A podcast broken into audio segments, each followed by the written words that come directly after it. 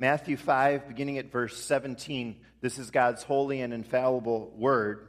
This is Jesus continuing to speak, to preach his Sermon on the Mount. Do not think that I have come to abolish the law or the prophets. I have not come to abolish them, but to fulfill them. I tell you the truth, until heaven and earth disappear, not the smallest letter, not the least stroke of a pen will by any means disappear from the law until everything is accomplished. Anyone who breaks one of the least of these commandments and teaches others to do the same will be called least in the kingdom of heaven. But whoever practices and teaches these commands will be called great in the kingdom of heaven. For I tell you that unless your righteousness surpasses that of the Pharisees and the teachers of the law, you will certainly not enter the kingdom of heaven. That's God's word for us this morning. So, after the first, those eight Beatitudes, uh, that ta- that's through verse 12 of chapter 5, and then the talk about us being salt and light, where we were last week, these verses from the Sermon on the Mount are a little tougher, at least on the surface. What is Jesus getting at here? Well, Jesus is, is teaching on the mountainside, reminding us and the people then of Moses on Mount Sinai long ago who received the Ten Commandments. And now he comes as the new and perfect Moses, applying God's commandments to his disciples. What is murder, really, and adultery? Christ talks about giving to those in need, he talks about prayer and loving our enemies, worry, judging others. And we're going to cover all those topics for Christian living and more in the upcoming weeks, beginning at verse 21, right after our text. Our verses today are an introduction to all of that. You might say Jesus is giving us principles for Christian living in our verses, and then he lays out the practical implications in the verses after that. And, and we like things to be practical. We want to see uh, the immediate relevance of God's word for our life, but principles are important too. Without sound principles, you'll get off track in the day to day living and practical outworking of the faith. You know, you may want to sit down at the piano and start making beautiful music, but it's impossible without the fundamentals, the training, the musical foundations. You know, even if you have some athletic ability, you can't just be all of a sudden a great basketball player. You need the fundamentals, footwork, consistent shooting form. You know, just ask our, our basketball coaches like Ken Heisingen, Jill Grunewald, and Matt Heisingen. Timothy's mock trial team includes uh, Coach Scott Roloffs and students from our own church. They're going to nationals. Winning state didn't just happen by pulling together uh, some quick witted students who waltzed into these competitions and kind of went on the fly. No, there have been months, countless hours of work and practices, and many years of that program at the school laying solid foundations. You need a solid foundation to be successful. I know these students who professed their faith. They love the Lord. They are thriving for Him, really, in their lives, and they want to continue to live faithful lives for Him all the days of their life. And, and we all want to live full lives for Jesus. Well, you don't just dive into that without a foundation for how to live the Christian life. We're, we're going to, as the weeks go on, be talking about worrying, controlling our anger, helping the needy, all the details of faithful living. In these verses, Jesus gives us the foundations for living lives like that. And these foundations are going to carry us forward in the upcoming verses, and they lead each one of us as God's disciples forward in a blessed life of living for Jesus. Four foundations we can discern in these verses. Four. The first foundation is this faithful living is guided by the authority of Scripture. Jesus affirms the authority of Scripture here. The law and the prophets, that's how the people in Jesus' day referred to the Old Testament. The law is technically the first five books of the Bible, the Torah. The prophets, which preach and explain and apply God's law, kind of cover the rest for how the Jewish people referred to the scriptures. The Old Testament, of course, it was the only scripture available in Jesus' day. The New Testament was written in the years after Jesus ascended into heaven. But whatever Jesus says here about the Old Testament's authority for our lives certainly applies to the New Testament. Scripture for us is old and new. Jesus affirms Scripture here because there was a little confusion about him going on. He was doing all this teaching, but he wasn't a Pharisee. Uh, those were the guys, the religious people, people looked most up to. He wasn't a normal teacher or a, a rabbi, as they called him in those days. He seemed to be breaking the church rules of the day regarding stuff like keeping the Sabbath hanging around with sinners and lepers and other undesirable people. And people were trying to figure out what was up with Jesus exactly. Is he teaching something totally new?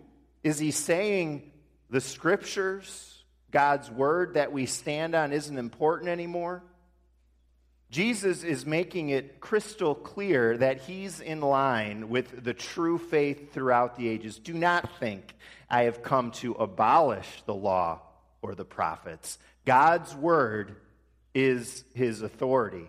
He says, Until heaven and earth disappear, not the smallest letter, not the least stroke of a pen will by any means disappear. God's word is absolute it's permanent, it will stand to the very end. Not just the parts we happen to gravitate toward, not just the parts we happen to like, all of it. Every smallest letter and least stroke of a pen is sometimes translated every jot and tittle or every iota and dot. The smallest letter of Hebrew or Aramaic that Jesus spoke was yod. It looks like a comma, but it's at the top of the word. Iota is the smallest letter in Greek, the language that the New Testament was actually written in. And you see them there. I don't have them in a paragraph, so it's hard to compare to, um, to all the other letters. But on the left is the, is the smallest letter in the Hebrew alphabet. It, it looks like a comma but it's kind of superscripted. And there's the iota. That's where we get iota, very small. Every letter the human writers of Scripture wrote down under the inspiration of the Holy Spirit is true and right in our authority. The least stroke, many people think, is Jesus referring to the smallest part of a letter you can imagine. And could you put that next slide up there? These are some Hebrew letters that are very close to one another. Under each one, you can look in your own Bible if you have it open. The Hebrew alphabet, the letters of the Hebrew alphabet are before, precede the various paragraphs of Psalm 119, which is all about the law of God. And if you look in the NIV's in that most in the pew and most Bibles we have, you'll you'll see that. So the difference in the top line between a bait and a kaf, you see that there's just a little stroke difference between those two. And it gets even harder in the next line down, a dalet and a resh. It's at verse uh, 25 and 153 in Psalm 119, if you want to see it in your own Bible. you, you could hardly tell the difference, and you see how the slightest difference matters. So, Jesus is, is, is telling us down to the smallest parts, the Bible is our authority. I tell you the truth, says Jesus. Literally, it's Amen. Verily, as the older translations put it. In other words, I'm saying this with all the authority I have. And Jesus is assuring the people of his day that everything he says is in harmony with the scriptures. And he's telling us in this introduction to his explanation of God's will for our lives that all our living is to submit to what the scriptures say. This is the basis for all those verses about all the topics for Christian life, explaining the commandments that are going to come up in verses 21 and following. In our Reformed tradition, we have a rich history of affirming the Old Testament and preaching and teaching from it. But there can be a tendency, and this has happened over the centuries in some Christian circles, it can happen to any of us, to, to downplay that Old Testament. Somehow it's, it's less important than the New, somehow. It's clear here that Jesus confirms the Old Testament.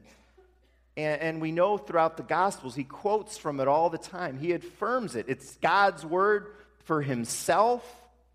And so, of course, it's God's word for us as followers. It means there's a lot in the Old Testament for our doctrine and for our life. You think of the account of the creation of the world, Noah and the flood, the Ten Commandments, and all the rest. If, if we don't take the truth and the authority of everything in the Old Testament for our lives today, well, we're contradicting what Jesus says about the law and the prophets, about the Word, the Bible. Jesus' disciples, we stand on the Word of God as our foundation. This is affirmed in the New Testament in 2 Timothy 3. All scripture is God breathed and useful for teaching, rebuking, correcting, and training in righteousness, so that the man of God may be thoroughly equipped for every good work. How are we equipped for every good work? How are we equipped to live for Jesus? By God's word, by Scripture. What does a Christian marriage look like? Well, look to God's Word. What should be characterizing our speech, how we talk to others? Look to the Word. How do we treat people in need? Go to the Scriptures. How do we live with one another in the church? How do we treat those around us in the world? Look to the Word. With Jesus, the way Jesus was acting in terms of the Sabbath in his day and hanging out with sinners, people thought maybe he wasn't following God's word because it's not what they saw in God's word. But it turns out Jesus wasn't radical or different because he was rejecting the word of God but because he was actually radically following God's word and ensuring that it was his authority down to every jot and tittle, more so than anyone else, of course, who ever lived. That foundation will lead to successful Christian living. Every iota, friends, of God's word, we, we, we get that we need to give attention to that tiniest level of detail in life. I mean, you think of a math test, something I care not to think about. Many of us are glad to be beyond that now that we're out of school. But others, you know, math or science teachers, accountants, those in the finance world, you get to have maybe uh, for your work fun with numbers every day. Well, on a test, on a tax form, a budget, whatever, you lose attention, and you know this, students, it will affect your grade, you lose attention to one character, a single number, it messes up the entire equation. If you pay attention, it will come out right. And that's such, whether you love math or not, it's a beautiful thing when that equation comes out right in the end, isn't it? Well, being guided by the authority of Scripture, paying attention to every verse, every part of this God breathed word, it will lead to a blessed life. Things will come out beautifully. And that leads us to our second foundation this morning. Second, we fall short of being guided by Scripture. We can infer this from the broader context of our verses. This, too, is a critical foundation for our lives. Uh, the religious leaders of Jesus' day seem to have missed this. The Pharisees and the teachers of the law, who Jesus talks about in verse 20, thought they were living faithful lives before God, and they acted very self assured about that. But they fell short, as all people do. The history of the Old Testament is the history of the failure of God's people to put themselves under the authority of God's Word. Adam and Eve were tempted in the garden by Satan. They fell into sin by choosing to listen to him rather than to the word of the Lord. Humankind, born into sin since Adam, has chosen foundations other than God's sure and reliable word ever since. And there are all sorts of ways that we can get off track from Scripture's authority. The big problem in Jesus' day was religious leaders putting man made traditions ahead of Scripture itself.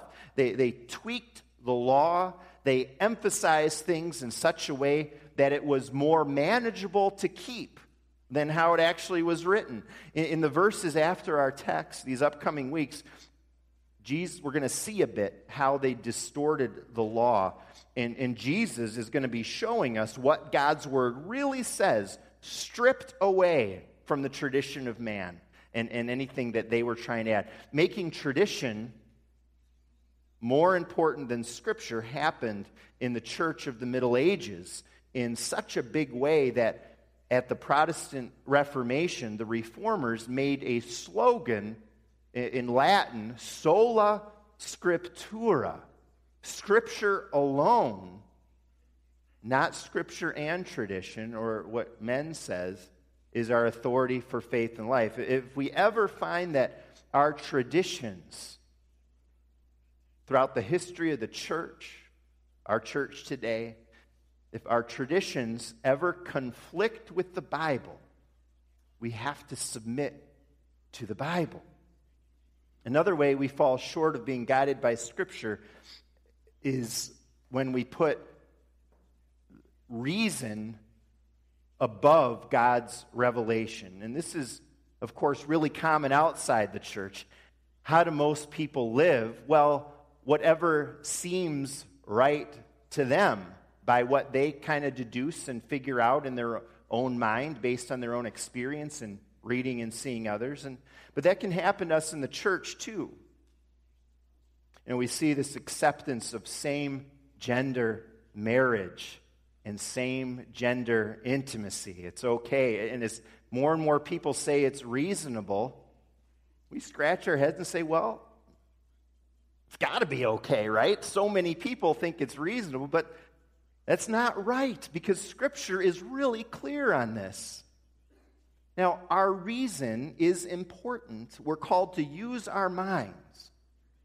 But when there's a conflict between what people think and what Scripture says, we have to choose Scripture every time, even when it becomes unpopular.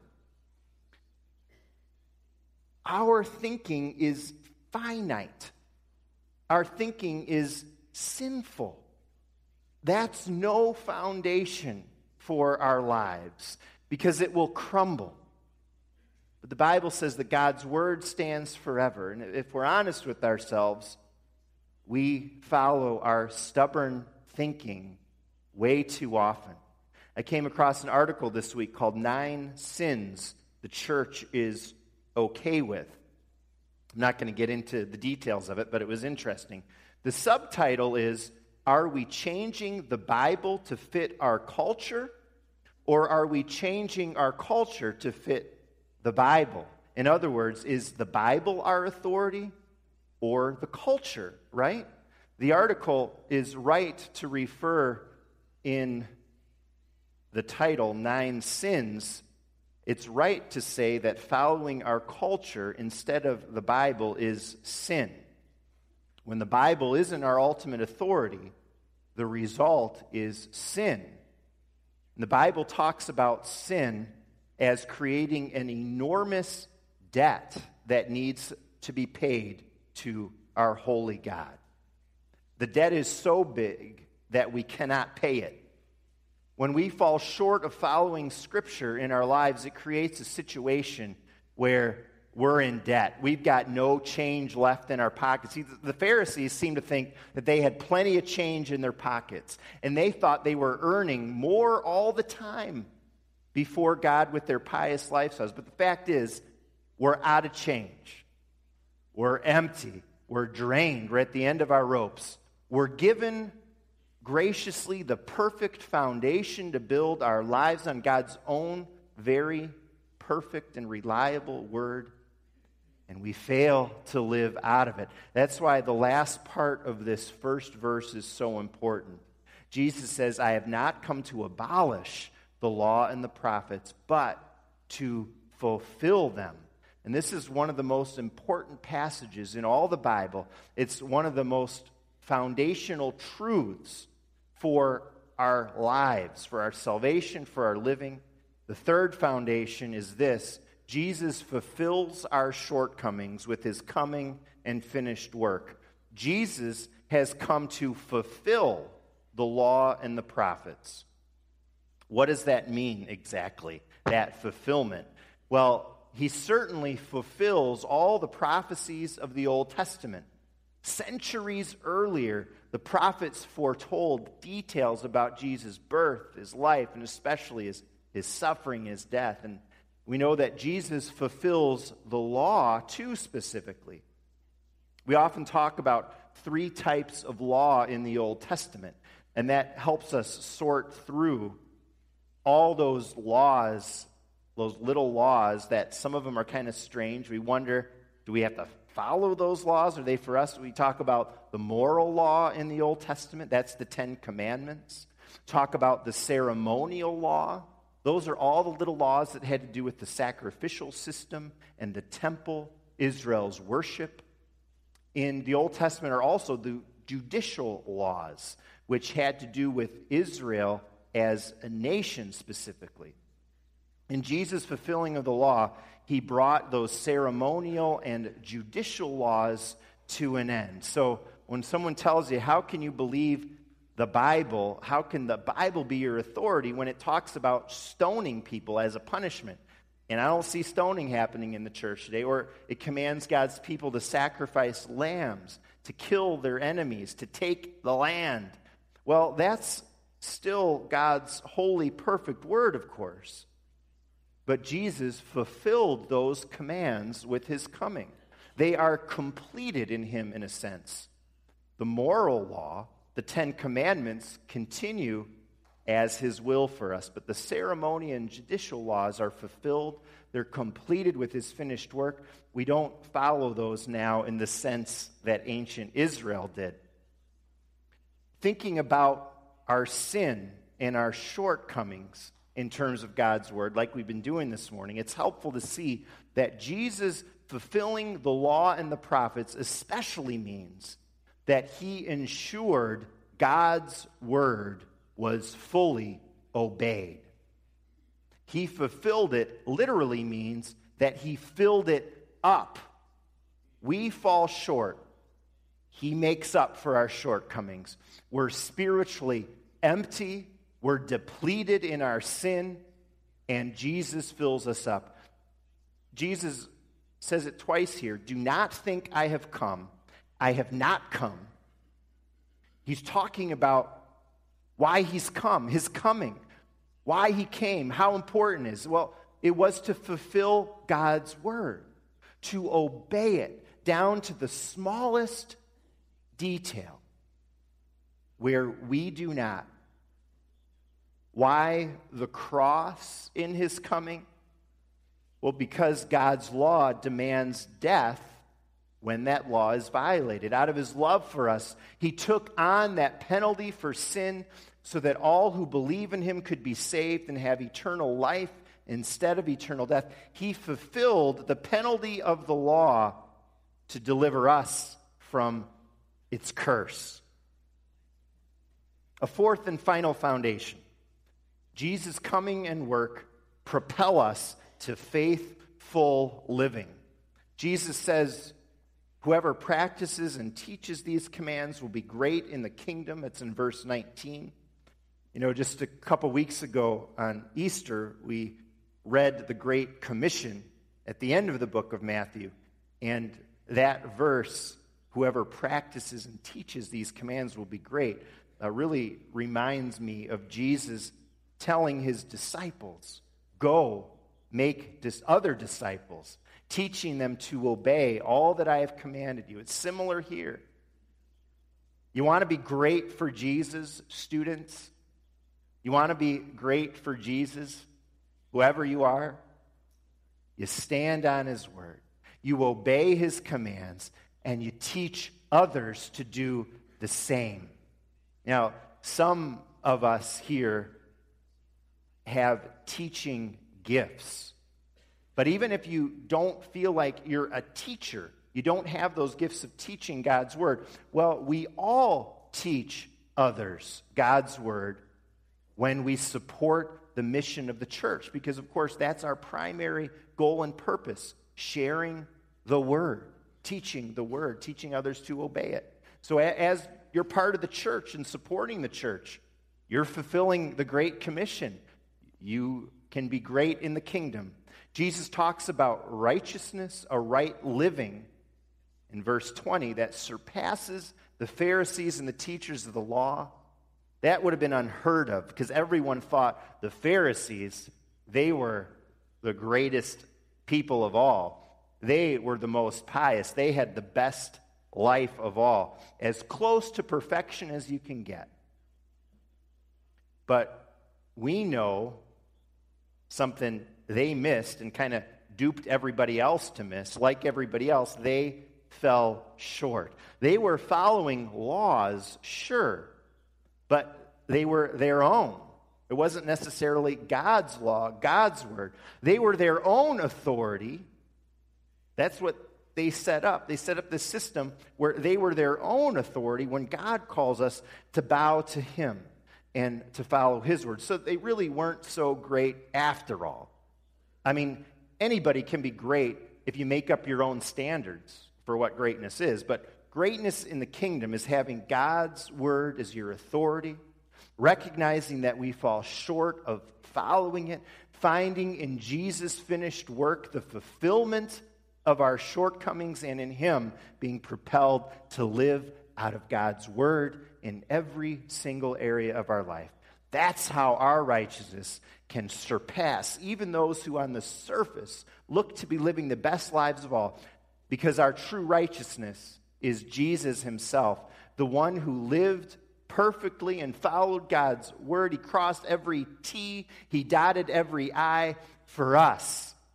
And that becomes our righteousness. God applies it to us when we belong to Him.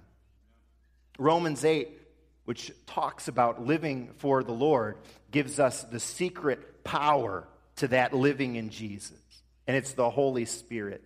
Jesus gives the Holy Spirit to propel us forward to faithful living in Jesus' name. In the Spirit, we can be guided by Scripture down to every little part as we live our lives day by day. One of our Reformed forefathers Abraham Kuyper famously talked about claiming every square inch of life for King Jesus. I wonder if that could be considered a paraphrase of every iota, every jot, every tittle. Since Jesus fulfilled the law for us, now we can live lives that dot every I. That attention to detail to God's word and our living. And we can do that with his help. May we, all of us, build on these foundations that Jesus gives us here, and as we do, have successful, blessed, beautiful, and faith filled lives for the Lord. Amen.